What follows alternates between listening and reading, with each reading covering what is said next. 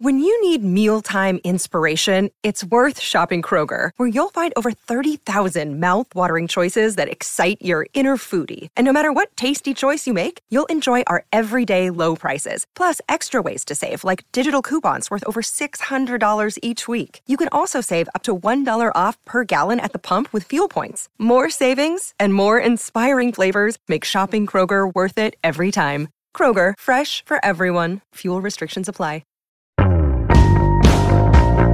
Hey, I'm Brian Hiatt, and this is Rolling Stone Music Now. I recently sat down in a New York studio with George Clinton, who is, of course, the founder of Parliament and of Funkadelic, and one of the most important figures in 20th century music, I think it's safe to say. We talked just before his 80th birthday, which just passed, and he discussed his entire historic career and explained why it's not over yet. Let's get straight to that interview. George Clinton, thank you so much for being here. Good to be here. Glad to be out. Yeah, we were saying like, if you're back out on the road, the world must be returning to what it should be. Well, that's good evidence that it's all right, because our show wasn't coming out till it got right. And I got my shots. The band is ready. Everybody got their shots, and we just met up last night. So yeah, you can. That's pretty good evidence that it's all right. you were going to say farewell in, in 2019. You had a farewell tour. Is this technically still part of the farewell tour? Technically, it is. They didn't give us a chance to get off. We was almost there, you know, right at the end of the last One Nation tour. It was just about at the end of it, and the pandemic shut us down. So it gave me a chance to get some rest you know, and get prepared to really do it right. So now people know I got. I'm gonna finish this next year off, and I'll be out then. But um, right now, I got the kids are ready to go. They've been practicing for this for like three years, and it was going great. And 2022 is that farewell, or or you, it's okay to pull back on the farewell. We don't want you to say goodbye. Yeah, I ain't gonna. I'm gonna pull back from now. Okay. I'm pulling back from you know right now because it's that gave me some rest, and um, I feel good. You know, got all my blood work done with the doctors and all that. Shit. I ain't got no problem, no meds, so I'm I'm feeling good. So it's not goodbye; it's hello again. You're you're, you're That's hello again. I mean, really. That's great. You have to drag me off now. I asked guys from the Beatles and the Stones, would they actually want to uh, pass away on stage? I wouldn't give a fuck. you know, this is I'll be 80 in two in two months. So and I feel good as hell right now. So if I go out on stage, yeah, it's cool. yeah, fuck it. he went out funking. you know what? We could all do worse than those uh, those words, I guess. Oh, I'm trying. I'm telling you, we can definitely do worse than going out funking. That's easy. Tell me about how you spent the the pandemic and what that was like for you. You know, I was lucky when we shut down for the pandemic.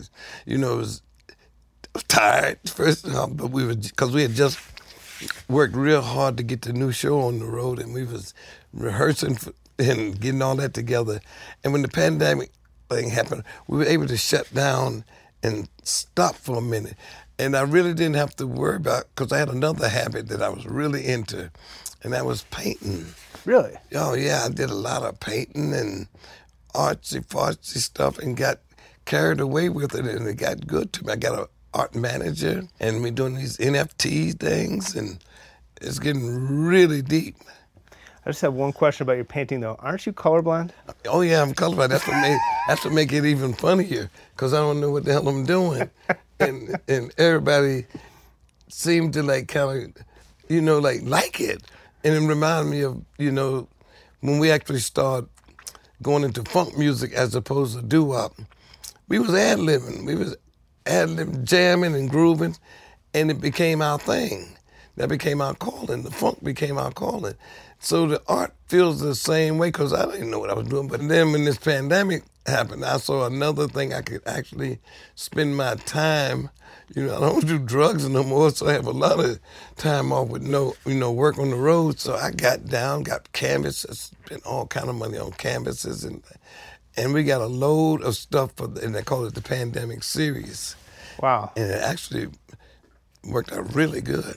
I mean, you said that you were so colorblind that when you look at some of the classic Parliament and Funkadelic album covers, you couldn't really even see what was going on because they were so color dependent. Yeah, I mean, it's just like you know, I have to like really look close to see what the shades are at, and having doing that and then paint myself, I started getting familiar with the tones, values, and I started seeing colors that way because I got into abstract and shapes and tones and values, and it feels good. And it actually got what they call a lexicon. You can see the, you know the handwriting, you know I did it. That's amazing. Yeah. Did you get to recording any music, writing new music? Oh, I did did a lot of music. We did a couple of albums that we waiting to put out. We're gonna do those verses. I don't know the exact date. So sometime in August. Right. George Clinton and P Funk All Stars versus Parliament Funkadelic. That's kind of cheating, isn't it? Not really, because we use we using all of the there's people that sample P Funk. They're gonna be part of P Funk All Stars. Got it. You know, so it'll be George Clinton and everybody that sampled us against uh, Parliament Funkadelic together. It'll be fun because they did their version of what we was doing. That's uh, the clones. Does it ever bug you that for a whole generation who hears Atomic Dog, they heard the Snoop song first and it, it messes with their perception of it a little bit? No, it, ma- it makes you, make me feel proud, you know, because it's part of the plan. It's doing what we, that's the only way you're gonna stay around. You know, you can't come back it's the same. Your kids ain't gonna like that. You, you're too old. Get the get out of here. You know, so that was a good excuse to stay around. They got their version of Atomic Dog, and the next. It's been two generations since we did it. That is now it's actually out long enough for somebody to re-record the whole thing.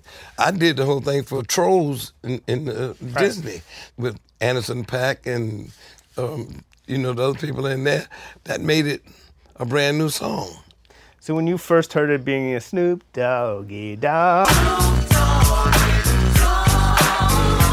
I did that with him. Yeah, I was there right when you know, I did my own parts when when Dre was doing Snoop and and um, Pac and all of that. I was in the studio. Those weren't samples most of the time. I actually went in and did the live versions of it. So I knew the plan with the the L.A. You know G G Funk. Dre and them used to have a club called uh, Uncle Jam's Army. That was the club. That was our name of our album. They asked us for to use the name Uncle Jam's Army. So that was before NWA. So I watched them act. I didn't believe in it at first. I didn't think it. You know, I was so used to New York hardcore rap that I didn't think that that was going to be all it was. But they they really pulled it off. You know, the straight out of Compton whole G Funk thing still is here. Snoop is Uncle Snoop now. You know, back then I was Uncle this, uh, uh, Daddy that. Now that whole generation is Uncle. You know, so I watched them. You know, just grow into their thing the same way I watched New York when you know earlier early '80s. You know, Afrika Bambaataa. If you know, on Uncle Jam's Army, we got the fan names on the back of the album. Afrika Bambaataa's name is the first one on there. You know, because that was in, in New York and. I watched that whole Bronx, Brooklyn thing develop, and it worked so thoroughly. I was glad I did get along with hip hop because my fear was that the song was going to be on TV. You know those K-Tel packages where you see all your songs on there. You don't get nothing from that, but at least the sample stuff, you had a chance to put some interpretation on who gets paid for it. right? They just not getting around to figuring that out. You know, and I'm still here and I'm glad I took the long way around. If you're shopping while working, eating, or even listening to this podcast, then you know and love the thrill of the hunt. But are you getting the thrill of the best deals? Rakuten shoppers do. They get the brands they love with the most savings and cash back, and you can get it too. Start getting cash back at your favorite stores like Macy's, Adidas, Walmart, Nike, Wine.com, Samsung, Lenovo, Sephora, and more. And even stack sales on top of cash back. It's easy to use, and you get your cash back through PayPal or check. The idea is simple stores pay Rakuten for sending them shoppers, and Rakuten shares the money with you as cash back. Download the free Rakuten app and never miss a deal. Or go to Rakuten.com to start getting the most bang for your buck. That's R A K U T E N.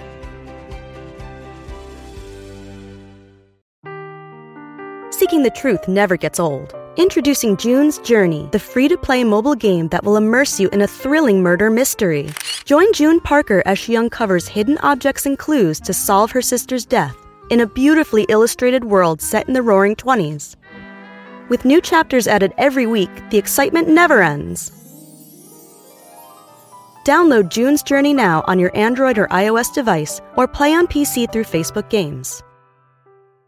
What's up, everyone? It's Reality Steve, your number one source for all things Bachelor Nation and reality TV. Every day, I'm giving you the behind the scenes juice and your info on all your Bachelor Nation stories, and also interviewing some of your favorite reality stars. My name has been synonymous with spoilers, but I'm so much more than that. Give me a listen. The Reality Steve Podcast, part of the Believe Network. Just search B L E A V on YouTube or wherever you listen. I've said this to you before, but I mean, the, one of the things that's so amazing about your career and the fact that you're still here is that you you're a walking museum of this of the entire history of a whole strand of American music. I mean, you you can Yeah. go from from doo wop to Kendrick Lamar and beyond, and that that's your story. I mean, I, I, I prided that a long time ago. Coming out of, you know, New York, a Brill building worked right around the corner here.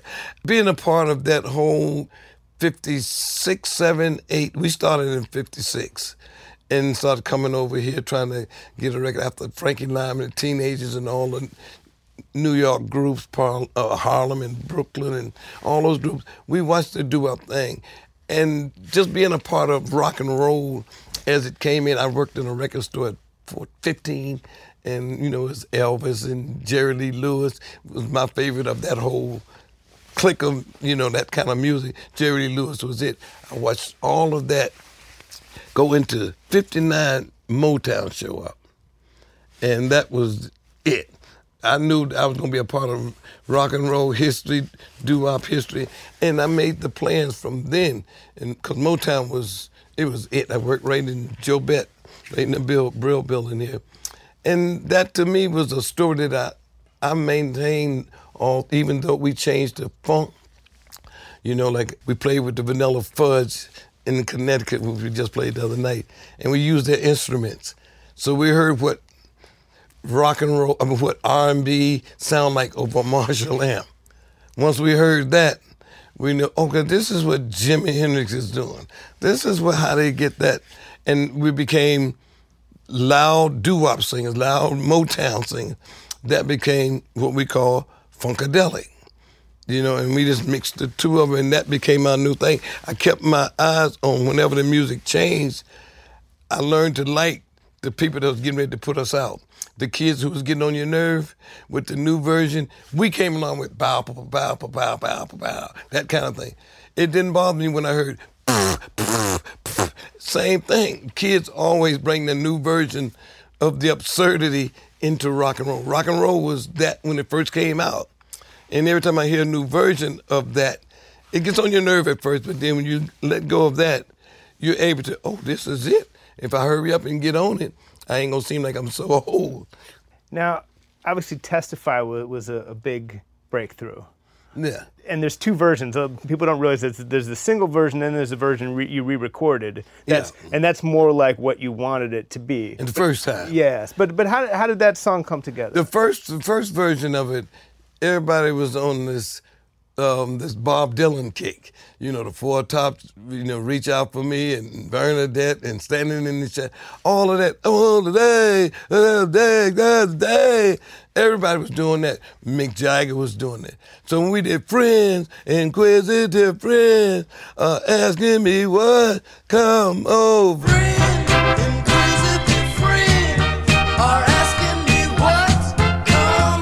I was doing my interpretation of Bob Dylan, you know, but, but not Motown, but in between that. I have to admit, until I saw that you said that those songs like Bernadette were influenced by Bob Dylan, that never occurred to me. Never. Oh, that was everybody. That was one thing Motown was always up on. Whatever new was happening, they got their versions of the song. They had a bunch of songwriters who could. same as Br- the Brill Building. Yeah. They'll write a song for you in a minute. You did your version of that. And I yeah. did my Yeah. version. Testify was my version of you know that era, you know, and um, like I said, that straight atonal friends and inquisitive friends are asking me what come over me. You know, once you hear me say it, then all of a sudden. Oh, that really do. Reach out for me was saying, I'm on a run, but I have no place to go. Levi was really singing it. Yeah. But he had Bob Dylan, I mean, Holland Dozier Holland. It was them. Yeah. They knew what they were doing. That was the real version. I mean, Bob Dylan wrote the, some jams, the best songs. He was a folk singer, so he didn't put all that emphasis on vocal tone. It was a story. They came along with the story and his magic of that tone. Mm. And what revelations did you take from the arrival of Jimi Hendrix? Because he was very important to the whole funk. That's song. that's what made us make that move because see, I know Jimmy is Jimmy James and the Flames. Right. I know King Curtis. You know when he played that, and we used to laugh if the dude with no shoes on with a tuck. You know, that, and so he was freaky, even though we didn't know what freaky was. He always stood out like that. You know, when he was with those guys, we had a manager, Kit Lambert, right? It was the Who. Kit Lambert, had track records. We were on the same label with him. Some of this, they call it Northern Soul. Right. They had a, a, a you know, I guess store making bootleg records or whatever they was doing. But we did some of those with them. And I, re- this is Jimmy James. What? And when I saw his hair, like, what the hell happened? but then I saw the the magic that he he did when they did those first things and what uh, Pete Townshend, Eric Clapton, what they was all saying about who is this dude. I understood what it was. It was the same blues guys that I used to see in the club that played with their team, played behind their back, but loud as hell. And he had it to the degree of Miles Davis, you know, with jazz. He could play with it that that radically. And the band that he had together, that had to be that had to come from someplace. They wouldn't have done that if they knew what they were doing. My opinion, they probably wouldn't have never got together you know. But once that happened, that magic of, of them three, and to me that was the premier version of the Jimmy. A lot of people like the second version, you know, but that to me was, are you experienced? Are you really experienced? They meant that shit. Because you had to get versed in that. Matter of fact, when it came out, I bought Electric Ladyland, Are You Experienced? And uh, Axis Bold as Love. Yeah. Bought all three of them at the same time. Colony Records right around the corner. There were at least two other key influences. One, of course, was someone who would later become your, your friend, uh, Sly Stone. Before he became part of your life, which is a whole other story, what was his impact on you when you heard him and, and Family Stone at that point? I first heard of him with Dave Kapralik. That was his first, I mean, his managers that I knew, him and his sister. He was the president at Columbia Records.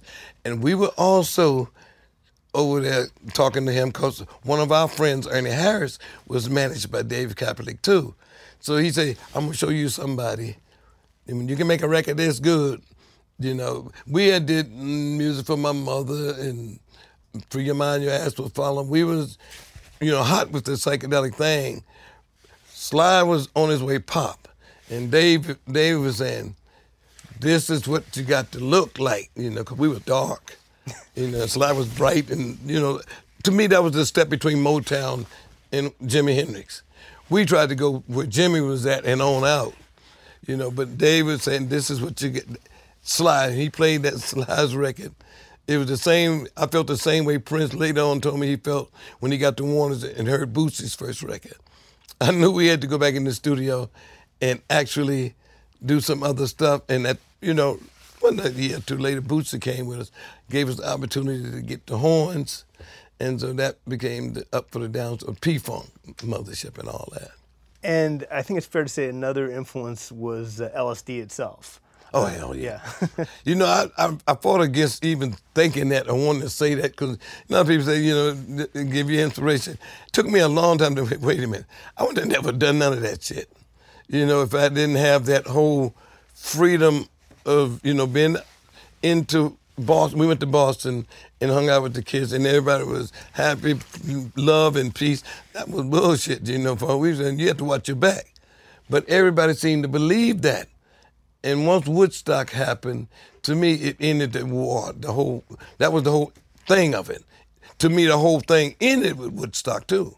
At the same time, the LSD got us into that whole thing, got us out of it too. Because soon as they start talking about buying it, selling it, to me, I got the instincts of the streets. If you're selling and somebody's doing it to make money. I'm scared. You know, but and that was right. That's because it ended after that. You know, started getting bad reports. People didn't like long hair and da da da da. It was the whole thing changed, but it served its purpose of ending that war and all of freedoms, women rights, black rights, gay rights, and all of that happened during that period for a minute. Now we back here again, got to do it again, but LSD later on I realized, oh my God, a lot of that stuff that I got out of that, I still glad I do believe it. Do the best you can and funk it, you know. And those kind of things comes from that. Free your mind, your ass will follow. I didn't know what the fuck I was saying. you know, to me, I'm just saying it, you know, because it sounds deep. But after a while, people started writing about it, and and my boy Ernie Harris, who worked in the barbershop with me, say, "No, you being channeled, shit coming through you, blah blah blah." I ain't dealing with none of that. One thing that is hard for me to conceptualize is you don't really play an instrument, right? I mean, it's a, no, so, they, they call head sessions. Yeah, but you've been writing songs since the '50s, and and in, and and not just for yourself. You were so how did that how did that well, work? At first, you sung the parts. Yeah. In the '50s, you actually sung the bass parts. That was part of the background, and the tenors and the, the guitars. The vocals did everything. Right. So by the time they started making grooves for it you pretty much knew what was going on. And like I said, then at the Brill Building, you, you had you, you, had the Phil Spectors, the Carol Kings, and the Don Kirshner's. You had all the variations of rock and roll that was coming out of New York and Philly. You know, you had all that to like, wow, I got a little bit of this inf- information. Get to Motown, eh, bam, they do that shit almost like jazz. Yeah. But it's a dance, you know, it was dance music. I paid attention to all of that, and the best musicians were studio musicians anyway. So I got, I remember how I did head sessions.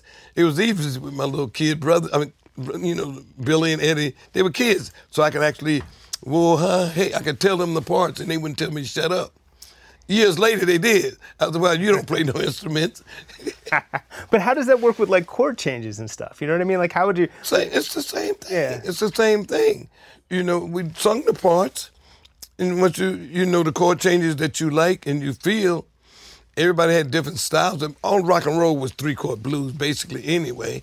You know, and they started getting slick. You know, like we got, went out on the road first time. We tried to sing Seven Rooms of Gloom by the Four Tops. Yeah. I need you, darling, desperately. We didn't realize you have to have a sheet music for that. Your average band can't play that from the ear. We got to the Apollo and effed up worse than we had ever in our life because we didn't have our band and we was trying to sing a song and we thought the band could ad lib it. No, you can't ad lib them kind of chords. Yeah. you know, and so you learn pretty much how to do it on the. I, matter of fact, I can do it on the fly now better than I can in the studio because it you get in that zone and it just come to you. You ain't got to get deep or think about it. It just and it ain't no real logic to the stuff they say nowadays. You can just say words nowadays. That's the style. If you listen to rhymes and things, that hip hop music now, it's like they have a whole new thing. That that ain't deep no more. They got a whole nother mumble vibe going. That's pretty soon they're gonna be some classical records mumbling, you know. once you said a, a, a, key thing was learning to keep an audience captivated even with a slow tempo. Yeah. Oh, we got we got that again from the Vanilla Fudge. Really? Yeah. They they they did. Dun, dun, dun, dun, dun, dun, dun, get set me free. Why don't you, babe? Set me free. Why don't you, babe?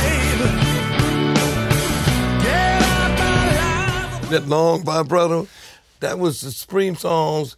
They uh, did like a heavy slow version of that. heavy vote slow Yeah. version with that Marshall amps and shit. Yeah. Shadow Morton did it, you know, and so it was really out there. But he did that one. They did um, "People Get Ready." There's the really slow, and they mastered that slow tempo. Otis Redding did it. He mastered being able to do it something slow and keep your attention. That's the hardest thing in the world to do, because the dynamics got to be you know, all the time. You can't let up. We started doing that in the Bernie always thought it was too dark, you know, but it was bluesy. And I saw all the stuff that rock and roll bands were getting away with almost being bluesy. Now we're gonna do this, and we did it. To me, you do it with confidence. Anything you do with confidence, people think you mean it. It's all right. Long you don't lose faith in it.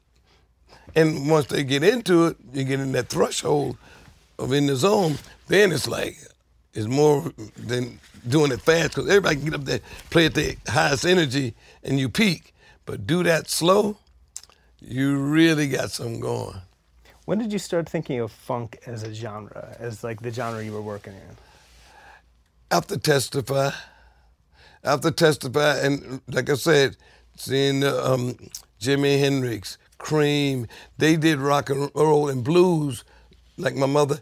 To me, the only genre that wasn't taken was that New Orleans version of R&B.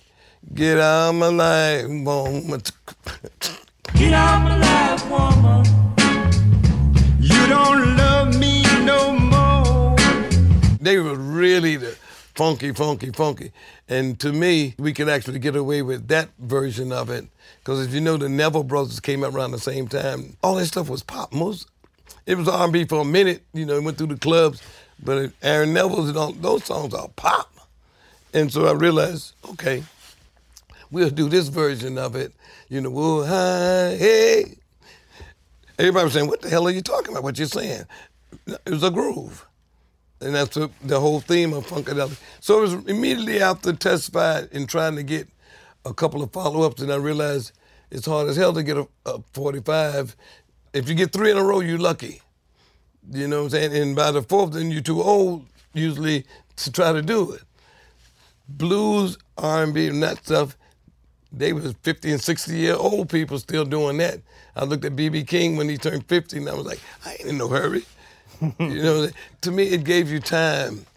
You know. Did any of the New Orleans guys ever comment on the fact that, that you were, I mean, because you had no connection to New Orleans whatsoever? Not then, but years later, Yeah. we became really tight with Yeah. the family. The Neville brothers, uh, grandkids, kids, and all of them, you know, Allen Toussaint, you know, over the years, because they compared us, you know, the good old music, uh, Mama What's the Funkadelic, they compared that with Cissy Strut.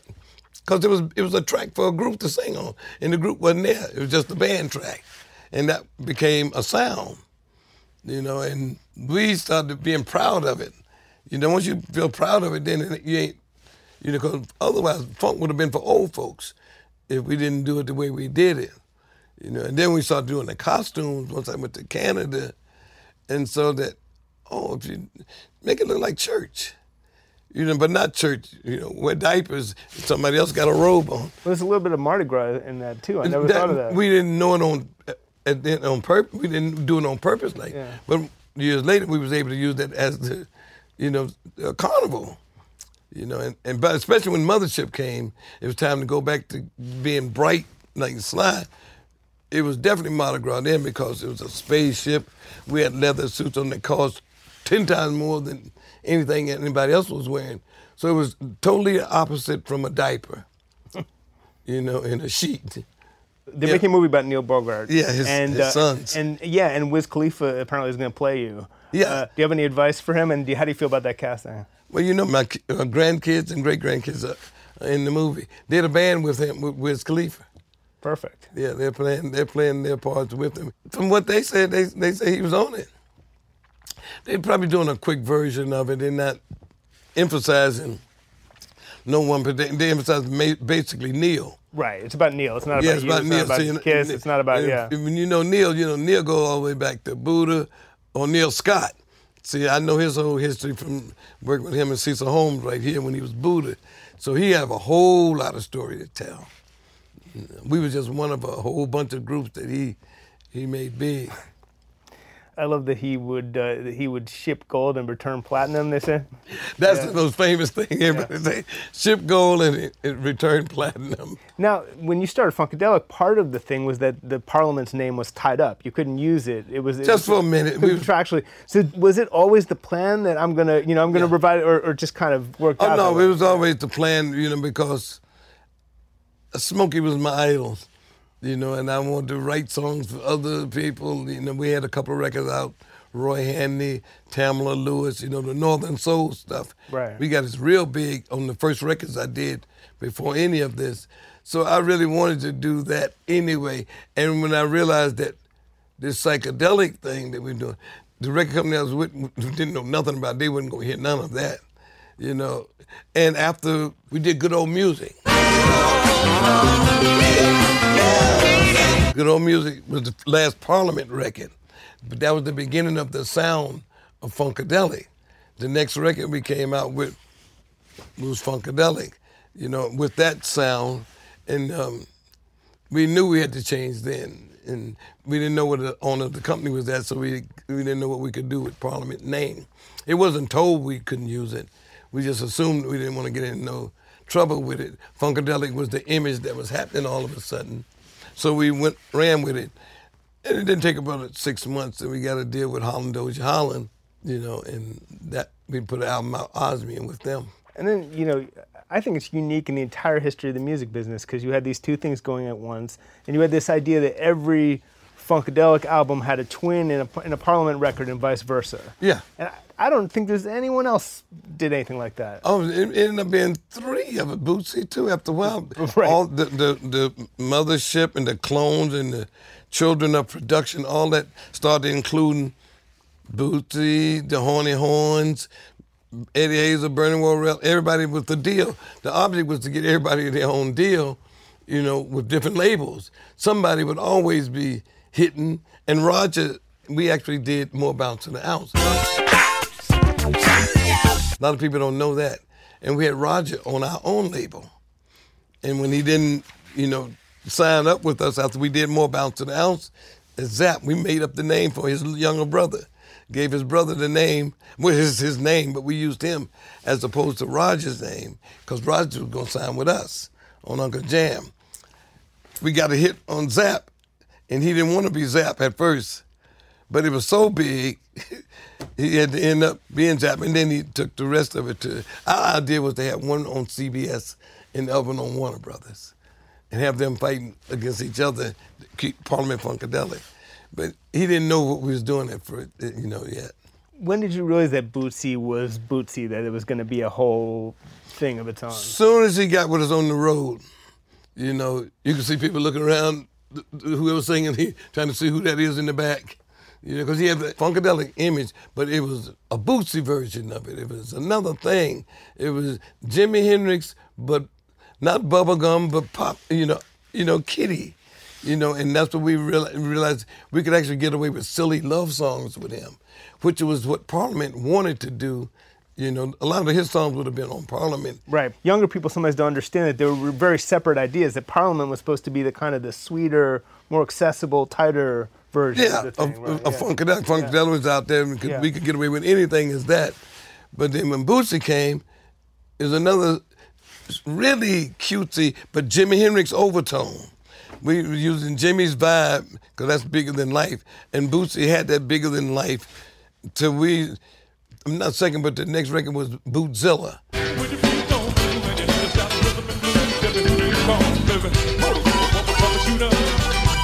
I told him, don't try to live up to when I was writing the song. I knew this was going to be one of them songs that you talking about yourself. I'm the rhinestone rock star monster of a doll baby baba. You promoting yourself, and he's not like that. He didn't. He didn't want to. He thought that was too egotistical. I said, look, I'm doing. I'm Dr. Funkenstein. We love you, Dr. Funkenstein. I said, you just can't believe it. you can say it, but as soon as you start believing it, run. That's that's the idea when you do that. You've now been sober for, for quite a while. at least from You know, you know what? I actually get higher than I did before. You know, because I smoke weed now. Right. And weed is ten times. You get ten times higher than trying to get high with any that cracks it. Crack is the you chasing it is the high. Trying to find it is what gets you messed up. right. You're trying to you're trying to chase that high from the beginning. Yeah, you ain't gonna get it. It ain't, it ain't, after you got it the first time, that one ain't coming back no more. So you never actually get high trying to, because you never reach that point. Now, the, when I started smoking weed again, it was like, and this is what I've been missing. I've been out here doing this other thing, costing all that money, getting all this trouble, all the down, way people look down on you, all of that. When I could have smoked a joint, I had forgotten that. And so I'm happy. I got my card. I go anywhere they serve it. What are the chanted style of hooks that's so key to your music? We want the funk, all that stuff. That Louis chant- Jordan. Yeah, that's really it. Yeah. Run, Joe. Billy's got in and run, Joe. Run, Joe, run as fast as you can. Run, Joe, the police holding me hand. Most of it, the horn players did the singing. So they be up there singing. They usually sing in unison. And yeah, that was basically what that was. And that's like big band R&B, swing band, you know, what Count Basie and Duke Ellington was doing. Other versions. Louis Jordan was doing the, the street club version of it. Well, how did you get the idea to incorporate that into what you're doing? I just try to remember all the things that happened. My mother and them liked in the progression that I pay when I start thinking about records that hit. Then I, okay, I started seeing because that's what the rock bands was doing. They was going back and they could. Who was it? Eric Clapton told me about uh, who was it? Robert Johnson? Or? Robert Johnson. And I felt like shit because I didn't know who Robert Johnson was. You know, and I'm supposed to know that. And once I realized that's what it was, The idea was that some white British dude knew yeah, about Robert Johnson. about you did my music than uh, uh, and the whole history of it. When I realized that's what it takes, you have to learn the history of it so you can be proud of what it is, and then it started coming to you. And all I found out, mostly those British cats knew that. They knew all of that stuff. Where we was, you hit one year, you forgotten. It's the next record. Right. Well, so so you were thinking if these British guys are going back and looking at, you know, country blues, what in the past can I look at? And you thought, hey, Louis, Louis Jordan, I can. Uh, Yeah, and, and, and to do it was to do it funk. Don't do the same one they're doing, but do the other one was that was the New Orleans stuff. Yeah. And I was right on that too because it really worked good with um, a, a funk band, you know. And it's even though it can be boring if you don't you ain't into it at first, you know, because it's long grooves. But then we saw Fela Kuti, Yeah. you know, and they, they were like James Brown, but they played all day. They get in one groove and people come, go home and eat, come back, and they groove on. So that was a possibility. I didn't feel too bad when we do one song 30 minutes. Right. You know, and people liked it, and we, that became part of our thing. But when you started getting hit records like We Want the Funk and stuff, you had to go back to the drum board. No, these going to be five minutes, three minutes, and get out of there and get another song in. But when it started getting s- slow, where we're not like pop all over the place, we go back to our own thing jam, groove, blues, chants, and people really liked it, especially college kids. We always get a new set of fans every year when we play college. Freshmen be like, "Oh, this is funkadelic." Oh my God! Free your mind, your ass will follow. Right now, Maggot Brain, this Maggot Brain 50th anniversary, and Chili Peppers, they know more about Free Your Mind album than I do. I, we never played Free Your Mind, none of those songs on stage. We chanted some of the chants. They'll play the whole record for you. you know, and I found out most of the punk rocks, that was their favorite. Yeah. And I did it for that reason, knowing that when we did it, this ain't gonna, basically a joke. We was all high as hell. But I knew that once we put that one in the thing, we didn't have to worry about falling no 45s no more. Once we did that one, we was out of the bag. We didn't have to do. They was glad when we did anything that came somewhere close to normal, you know, because we had done Free Your Mind, which worked for a few people, but those people gets bigger and bigger over the years. So like now, we do You and Your Folks.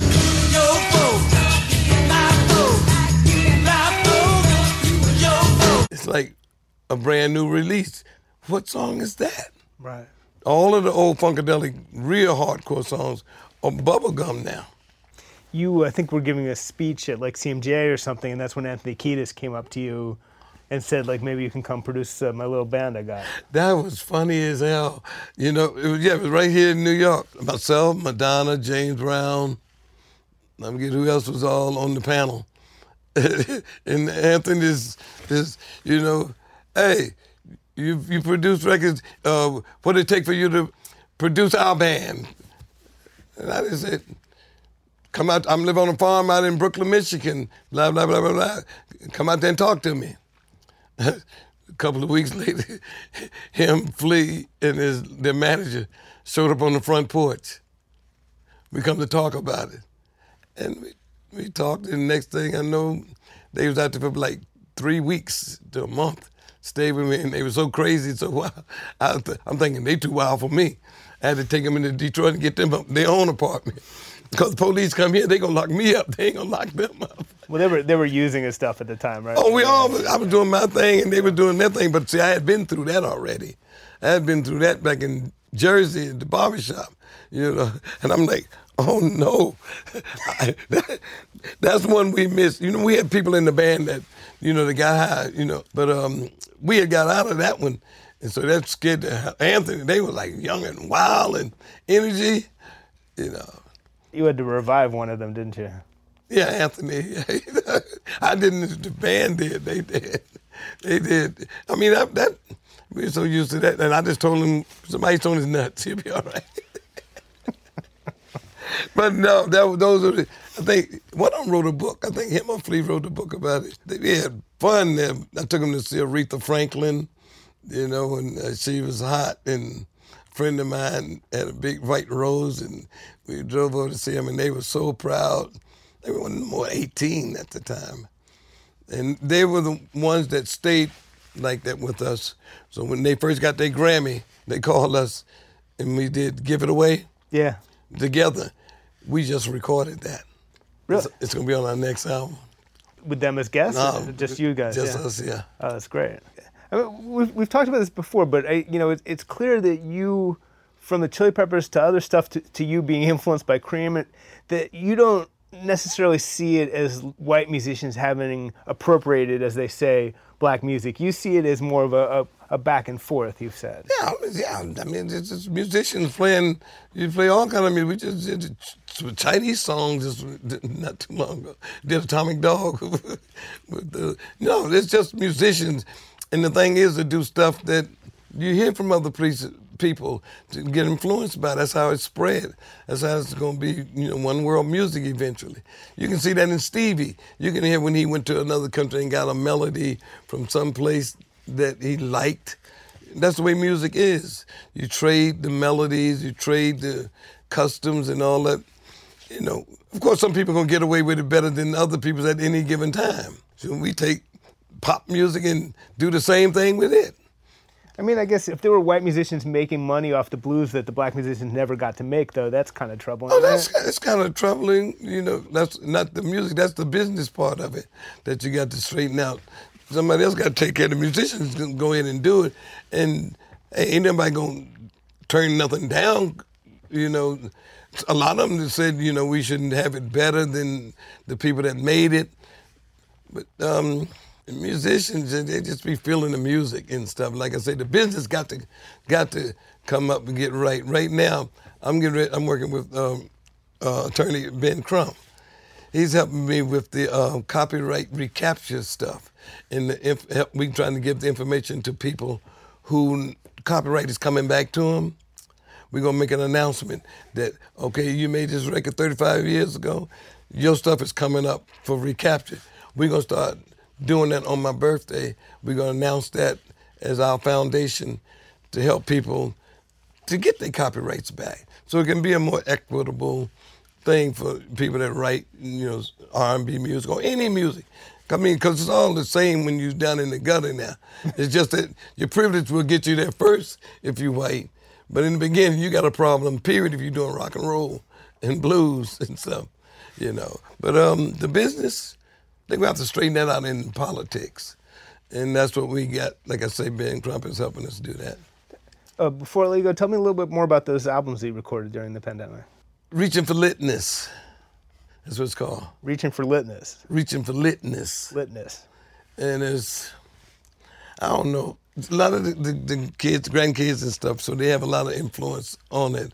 So you get a lot of the, the trap sounding music, you know, from Atlanta and stuff, but with the band playing it, you know. So it's got it's a it's it's brand it's a brand new type of thing, but it's something that you would see Funkadelic or Parliament doing. We had a little bit of it on um, Medicaid fraud, dog. You can hear a lot of the, the stuff on that, that. It was leaning towards that. Now they got their whole fan club. And the kids, I using the back. I'm the band director now. Right. And we got some different folks on there that's that's got a lot of energy. It's gonna be interesting. So reaching for litness, and then there's another album, isn't there? You said you, there's The other one is actually a live album and part live and part um, studio, but it's a vinyl. all right. It's a vinyl for Medicaid fraud dogs, psychotropic, and um, Mama told me, and uh, another I forget the other one. This li- is studio, and then you got the whole Shake the Gate medley, Pole Power, Meow Meow, and Get Low, and so it's actually a vinyl thing that's that's really interesting. How do you want to be remembered? Have you thought about that? I don't give a fuck. Really? I mean, that's I- right now. Being you know this age, you start thinking, okay, what is? I'm, I'm trying to get the copyrights back from my heirs. That's what I would like for it to be. That after all of these music that we put out and all we went through, I got most of the rights back. Now it's about setting it up to where my heirs and the inheritance is done legally, so no lo- whole bunch of lawyers have to get involved. And I got all my kids, you know, they sang with each other, their mothers and is friends with each other. So it's about getting all of that, you know, to, together. My wife is really good on that. So the family thing and all the members of the band who had copyright for them to get their stuff back, and any anybody that sampled our stuff for them to get theirs back. So, like I said, Ben Crump, he's a frat brother too. So we working on that and gonna announce it pretty soon. In all the years on stage, is there a, a peak moment or moments that stand out? No, don't let that happen because I'm reaching for another moment.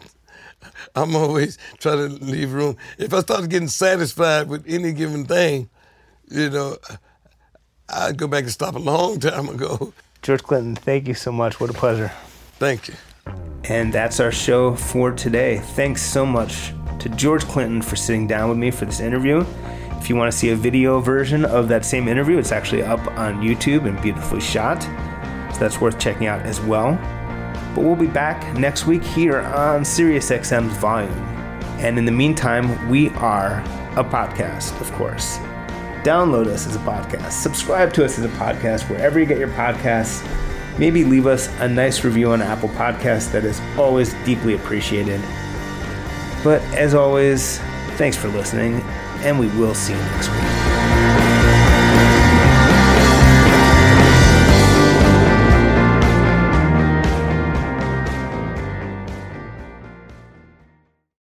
Welcome to Talkville. The Ultimate Smallville Rewatch Podcast. Guest star Sarah Carter as Alicia Baker. Although I didn't really work with her a lot. But Tom did, and they had some real big smoochy scenes. Yeah. Can we talk ab- about that? Could there be any more sex? What was a three page makeout scene that just kept going? Good Lord. We get it. They have chemistry. Jump in now or catch up on any of the past seasons of Talkville on YouTube or wherever you listen.